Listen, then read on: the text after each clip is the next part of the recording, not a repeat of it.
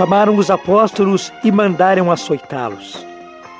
Ordenaram-lhes então que não pregassem mais em nome de Jesus e os soltaram.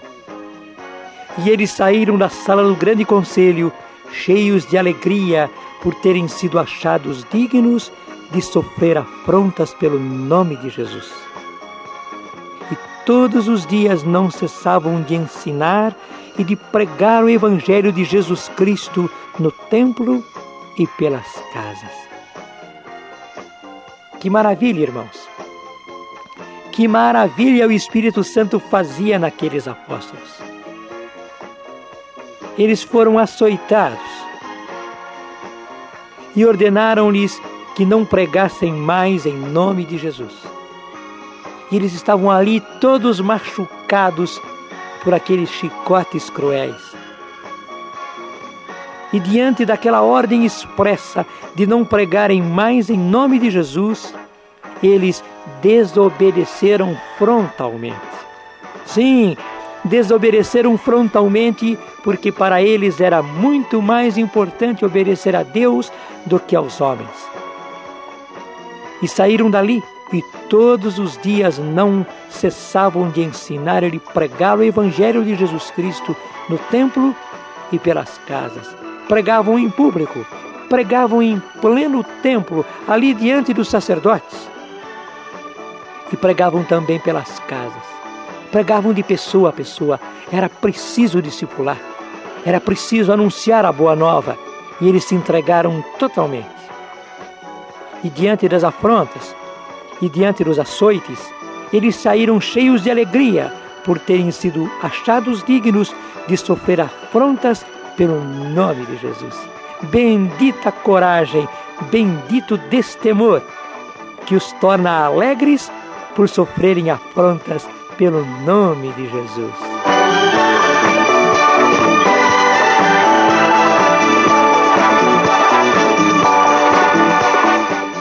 Irmãos, é uma grande bênção para nós estarmos caminhando pelos atos dos apóstolos. A cada trecho nós nos entusiasmamos mais. E queremos esta vida também para nós nos nossos tempos. Nós estamos entrando agora no capítulo 6. Então tome conosco Atos dos Apóstolos, capítulo 6. E acompanhe conosco a leitura de 1 a 7.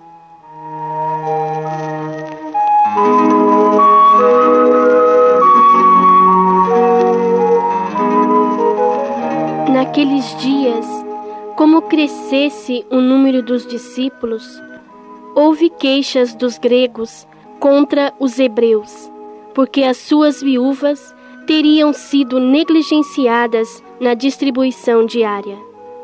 Por isso, os doze convocaram uma reunião dos discípulos e disseram: Não é razoável que abandonemos a palavra de Deus para administrar. Portanto, irmãos, escolhei dentre vós sete homens de boa reputação, cheios do Espírito Santo e de sabedoria, aos quais encarregaremos este ofício. Nós atenderemos sem cessar à oração e ao ministério da palavra. Este parecer agradou a toda a reunião. Escolheram Estevão, homem cheio de fé e do Espírito Santo, Filipe, Prócoro, Nicanor, Timão, Pármenas e Nicolau, prosélito de Antioquia. Apresentaram-nos aos apóstolos e estes, orando, impuseram-lhe as mãos. Divulgava-se sempre mais a palavra de Deus. Multiplicava-se consideravelmente o número dos discípulos em Jerusalém. Também grande número de sacerdotes aderia à fé.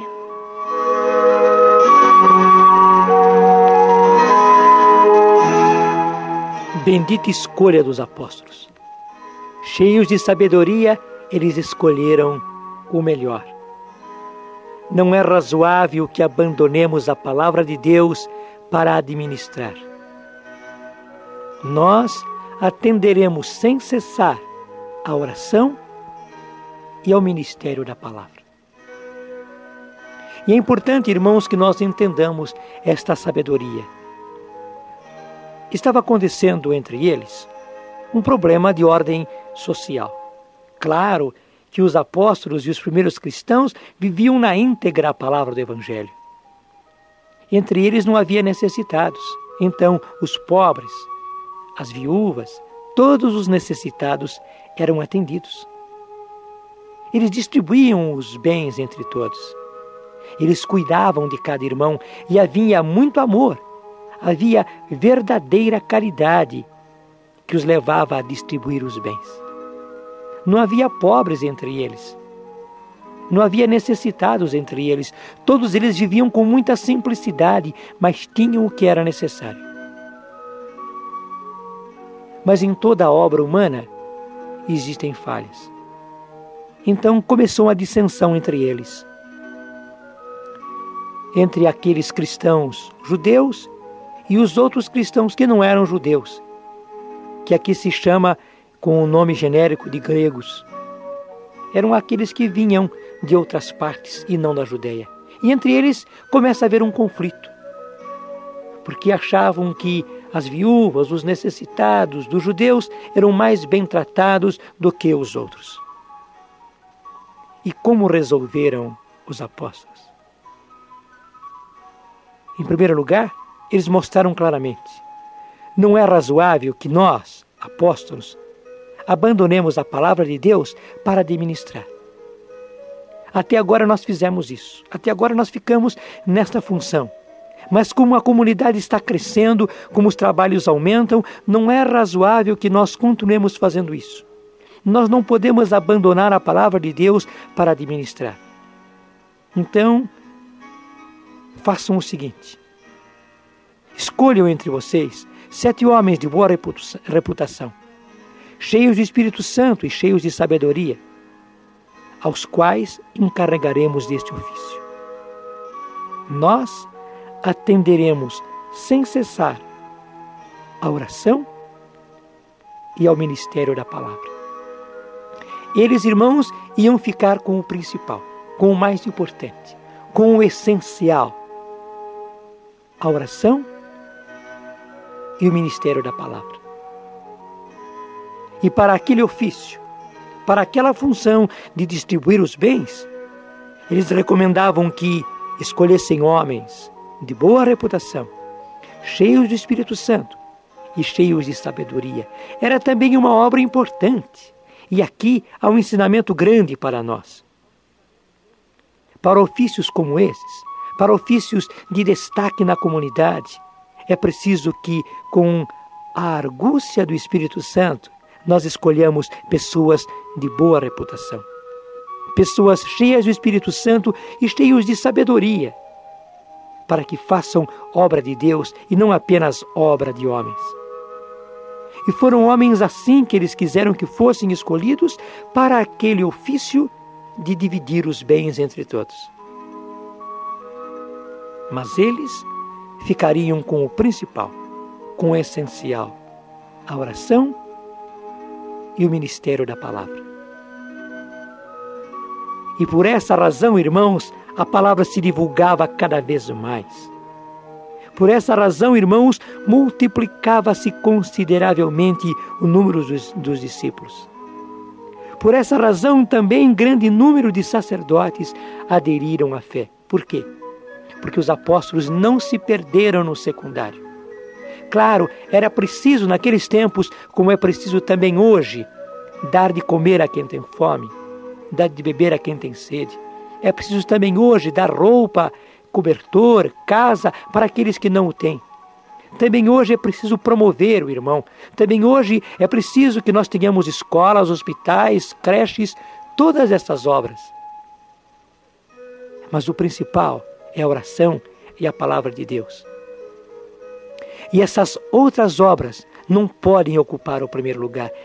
Elas devem ser feitas, mas sem perdermos de mira o essencial de nada adiantaria nós termos mil obras promovendo os irmãos dando alimento, dando vestuário, dando casa, dando educação, dando saúde, se nós não dessemos o principal, se não dessemos Deus, se não dessemos o Evangelho, se não dessemos o Espírito Santo.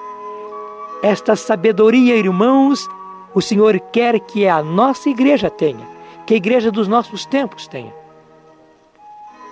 É preciso fazer isto sem descurar o principal sem descurar o essencial, a oração e a palavra de Deus. É um sofisma terrível dizer que não se pode evangelizar aqueles que estão de barriga vazia.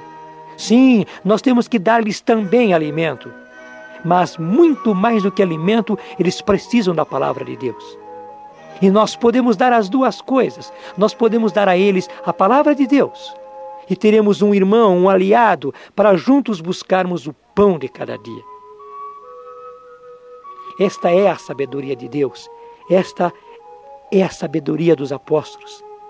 E por esta sabedoria, obras maravilhosas aconteceram nos tempos da igreja primitiva. Que o Senhor nos dê a mesma sabedoria. Que nós saibamos escolher homens cheios de fé, cheios do Espírito Santo e de sabedoria para administrar, para promover obras que venham beneficiar os nossos irmãos. Mas que, ao mesmo tempo, nós e eles não descuremos o principal: a oração e o ministério da palavra. Assim seja.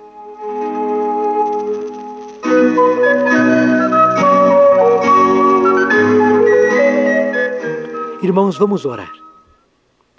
Nós precisamos desta sabedoria. Os tempos de hoje necessitam muito desta sabedoria. Então busquemos no Senhor. Irmãos unidos, oremos.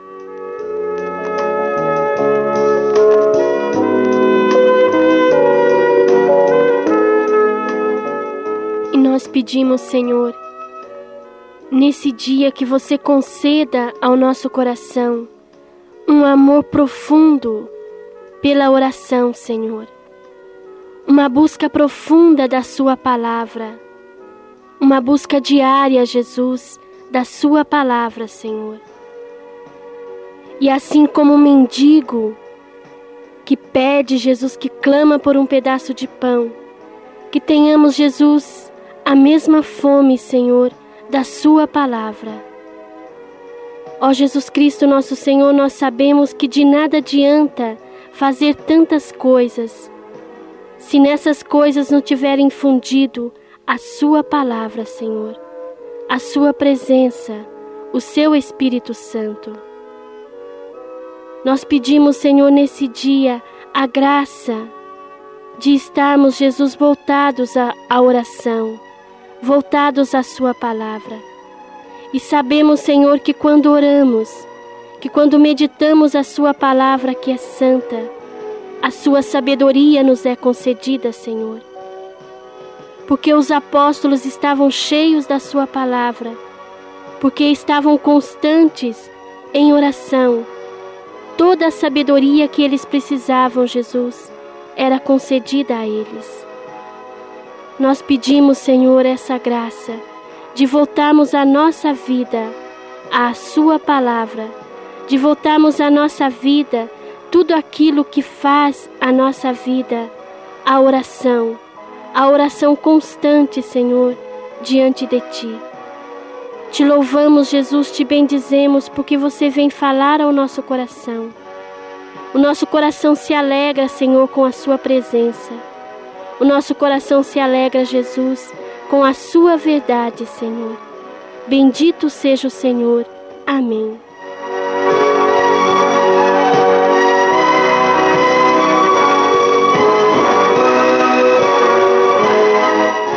Não é razoável que abandonemos a palavra de Deus para administrar. Nós atenderemos sem cessar a oração e ao ministério da palavra.